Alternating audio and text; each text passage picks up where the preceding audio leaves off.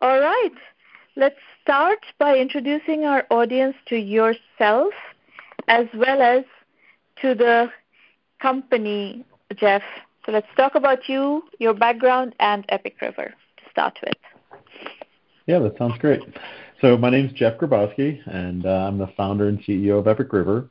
Uh, we're a Colorado-based fintech company, and we uh, focus on enabling community banks to stay relevant in uh, today's increasingly high-speed world. Um, we created Epic River because it seemed like most fintech companies are trying to replace community banks, not necessarily uh, help them succeed. And uh, we found that there's a, a, real value if you focus on uh, what community banks and credit unions provide for uh, healthcare providers and small businesses in the communities in which they all live and work. Um, community banks are truly an amazing source of information and connection um, and cost savings. Uh, but they need the right tools and uh, a better user experience to uh, entice today's uh, increasingly fickle online uh, consumers.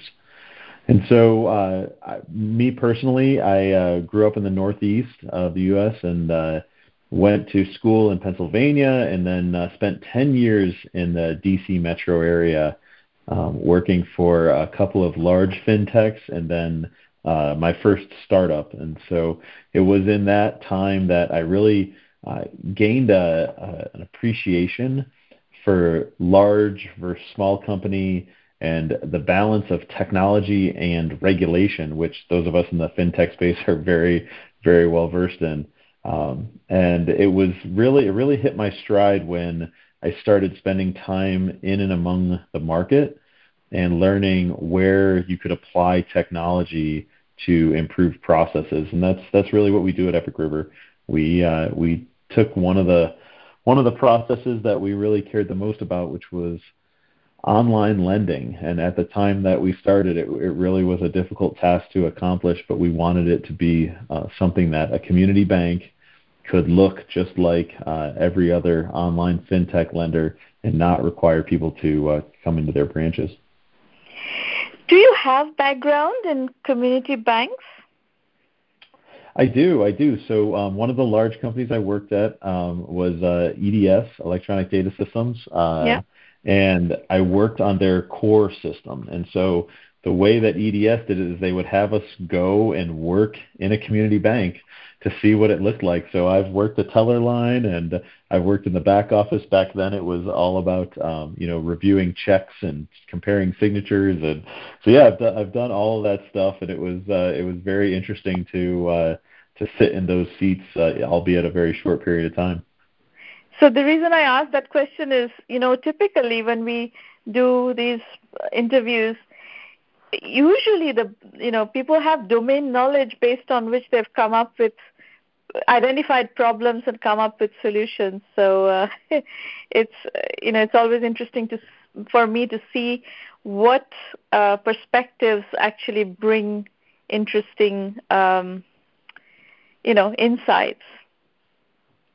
Yeah, and, and it was really interesting for me to sit and see and get to know the people who did those jobs and hear how much they cared about their customers because to them it wasn't just a customer somewhere in, in some revenue point. It was a person they knew you know maybe their kids played on the same sports teams and um and it was a business that they frequented so the, the, the deep level of connection between community banks and the small businesses and healthcare providers around them was truly remarkable. So let's now uh, double click down into what are the gaps in the community bank's capabilities where you are, um, you know, inserting yourself to to bring solutions so the the first big one is um, is just user experience. There are a lot of online lenders, and uh, and the, the big banks provide a really nice user experience online for if you want to get a loan or you're a business that needs a line of credit. But a lot of those things come at a higher cost, and you might be able to save money working with your community bank, but and especially today during the, uh, the the COVID pandemic that we're in the middle of, people aren't looking to go walk into a community bank branch. Right. So we need to elevate a community bank or credit union's online presence and the user experience of applying, providing information, and closing a loan online versus going to um, a marketplace lender or a non-bank lender who might have a better user experience, but ultimately will cost a lot more in fees mm-hmm. and interest. Interesting. And um, how many community banks are in your customer base? We've got a little bit over a thousand community banks now, and uh, we're integrated into over about 40 bank systems. So we're, we're able to speed the time to close uh, without increasing the cost to close. Okay. Um, and talk about how long have you been doing this, by the way? Yeah, so we've uh, we're kind of a second time startup. So um, so we started right before the uh, the last recession. And so it was a truly terrible time to be a fintech startup right before the bottom kind of fell out in the mortgage crisis of 2008 and 9. So uh, we had a little bit of a false start at that point. We um, we got out, got into about 100 banks, but then you know it was a really tough time to be uh, to be working with banks. But one of the interesting things that came out of that was one of our banks really wanted to help out the healthcare com- uh, providers in their community. Mm-hmm. And so while then and still now, there's a ton of talk about, um, you know, at the federal level about fixing healthcare. Every day, more and more people are ending up with bills that they simply can't afford. So we worked with one of our bank customers to create a, a new portion of our platform to allow people of any credit profile to qualify for a patient loan at a very low interest and to avoid high interest credit card bills, collections, or even medical bankruptcy. Hmm. Interesting. So, so that that thinking of a community bank providing affordable loans to their con- community consumers, I guess, is the way to put it. Is that part of what you are bringing to a larger portfolio of community banks now? Yeah, that's exactly right. So when we go and talk to our banks and we, we tell them, hey, we've added this ability for you to help your healthcare providers, you know, and with our, our loans, they're patient directed, they're automatically approved, they're low mm-hmm. cost, and they significantly reduce the default rate for patients and healthcare providers. Every community bank we talk to jumps at that concept. Whereas the larger banks, are making uh, a lot of money on the interest on credit cards. And so to them, it doesn't sound as much like a solution. It sounds like more of uh, of taking money out of uh, out of one of their more successful lines. And so mm. that's where community banks have a slightly different approach than than larger uh, multinationals. Very interesting. Very very interesting. And um, what are the trends like in the in the community banks where you have already implemented this and have been you know up and running for a little while um, how many how many of those would you have uh, that are that have been doing this for a little while so that you can actually look at some data from those yeah it's it's really interesting so what we see is um, a couple of trends that we didn't expect um, one was uh, we have a lot of people who who take use of the platform that are on fixed income um, so elderly people who um, who maybe you know have have fixed income for any number of reasons, but they've ended up with a high deductible health plan. Mm-hmm. And so those folks want to pay their bill, but they may just not have access to you know a few thousand dollars. Now some uh, annual deductibles are up around ten thousand dollars. Yeah, and so they just don't, high. they don't high. have the cash. Right, right. And the healthcare providers on their side, you know, they they need to be paid and the way that the deductible works is they don't get anything from insurance until they collect the deductible. So um, so that that trend is really driving more and more people to want to find a way to effectively finance their healthcare deductibles. And credit cards, high interest, and uh, um, daily compounding interest makes it a very difficult proposition for paying a bill that you're already kind of at your monthly limit to be able to pay. Mm-hmm. Yep. Very, very, very relevant. It's very important solution that you're uh, providing. So, um, now, you didn't answer my question. How many banks are already kind of far enough along to see data right now? Mm. So we've only got about 50 banks that are far enough along to see uh, year-over-year data. Um, okay. Most we have a lot of customers who've signed up recently, especially with you know the Paycheck Protection Act and banks having to close their branches. Um, yeah. Has caused a lot of banks to want to take use of our solutions now. But um, of the banks that we have uh, that we can see two and four years of, of data on, we're seeing very low default rates. Um, so even though we don't perform any credit verification on the borrower, our mm-hmm. default rates are still under 10%. And when we get people to sign up for auto pay um, or direct deposit of those uh, for those loans, our default rate is under 2%. Wow. And how much, uh, you know, how many consumers are availing of this facility through community banks? Thousands, thousands and thousands. So um, at last check, there was there was a little over a hundred thousand people who have uh, who have taken taken use of this, and it's been remarkable. So um, so we continue to add additional uh, additional borrowers on every every day, and uh, and the healthcare providers and the healthcare situation of the last eight months has been very tricky uh, because you have a lot of people who are ending up with uh, with bills for the COVID treatment um, that they got. And while healthcare uh, healthcare insurance is paying for a lot of that, there is still some patient portion that's being left. For example, if you need an ambulance ride um, for your because you're in such a bad spot for, with COVID, that part is not covered by insurance premiums. So um, that's there's still a lot of out of pocket that patients are being surprised with. Hmm.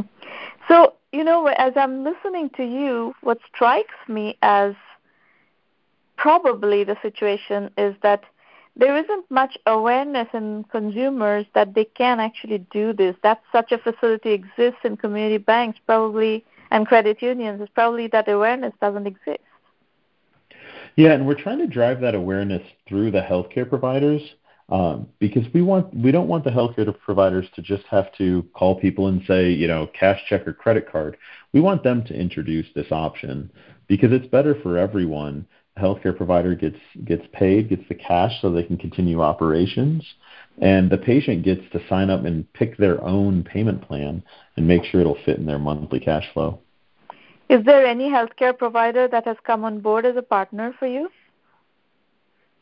Um, we have uh, we have quite a few. Um, one here in Colorado, uh, UC Health is a is a very large healthcare provider here, affiliated with University of Colorado, um, mm-hmm. and they've been doing an amazing job of educating their consumers.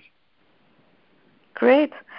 Well, I wish you all success. It sounds wonderful uh, what you're doing, and I think uh, you know as you because I, I'm I'm deeply concerned about what's happening in the you know lower rungs of the economic pyramid right now. People are in dire straits, and this is going to take many years for things to stabilize and get better. So every possible way that you can help people in those conditions are very very welcome. Yeah, and especially when you combine it again, financial with healthcare, it's something yeah. that people need and they uh, need and absolutely, yeah. absolutely, and the right. and the deductibles are so high for normal people. Oh. I think this is really, really o- yeah. onerous. And they and they sign up for those deductibles because they don't have the money to pay higher premiums. And right. so the concept that you sign up for a higher deductible to lower your monthly premiums, but then if your deductible hits, you're going to have that money, um, is very unrealistic. Yeah. So, um, switching gears, um, you've been in this industry for a while, you've been doing this for a while. What are some problems that you observe from your vantage point that you have you're not working on solving these problems, but the problems you've noticed and and you think that new entrepreneurs should attack those problems? So the the one that uh, that I keep seeing and I, I keep waiting for it is I would love to see a fintech startup that takes and sets its sights on the health insurance concept and creates a competitor, not a new insurance company, but a completely different concept of health insurance And it, it just it health insurance has been the same for decades now. And every time that happens, it just feels ripe for disruption. I just think if someone could figure out a different way to make the math work and build it from the ground up for healthcare providers to be fast and automated and uh, and efficient, I think there'd be a vast amount of savings on the healthcare provider side. And I think you could create a model that only costs you money when you need it versus needing everybody to pay in in order for the model to work. Does that make sense? Yeah, it makes sense. Um, it makes sense, but you know, I, I will say this: that when something like that, that's a fundamental reengineering of the insurance industry, as the insurance right. industry. Uh, when when something like that has not been done, I always want to ask the question. I mean, I put, put a put on a you know investor hat on and I ask the question: Why hasn't this been done yet? what am I missing? You know, obviously I'm not a domain expert in this domain at all, so I don't know what I'm missing. But I would ask that question if somebody pitched me that idea. Yeah, yeah. I, you know, it's um, it's an interesting question. I, I, I do. I, I always feel like when there's there's been something that everybody seems to not um, not be a fan of, but it continues on. Uh, it does leave me to, to wonder the same thing. What you know, what is the invisible hand um, that is keeping that from happening. I think part of it is that it's the way it's been for a really long time, and you need some sort of seismic shift. In the in the second half, is the health insurance market has done an exceptional job of capturing data and utilizing it, and so they have a big lead where they have they have a tremendous amount of data to make decisions off of, and it creates a pretty tough barrier for entry. Yes. But in our in our world now with telehealth and with all the different components that are available to us, surgery centers that are wildly more efficient at uh, performing surgical procedures than hospitals are. It just feels to me that somebody should be able to put together a model that is a pay as you go mm-hmm. um, versus a buy-in in case you need it model. Mm-hmm. Well, all right, um, Jeff. What is your email address? Um, it's uh, J G R O B A S K I mm-hmm. at epicriver.com. Okay, terrific. So, um, wonderful conversation. I uh, look forward to publishing the interview. And um, if we need anything else, Sheldon will be in touch with you. Great. It was great talking with you. Same here. Bye bye.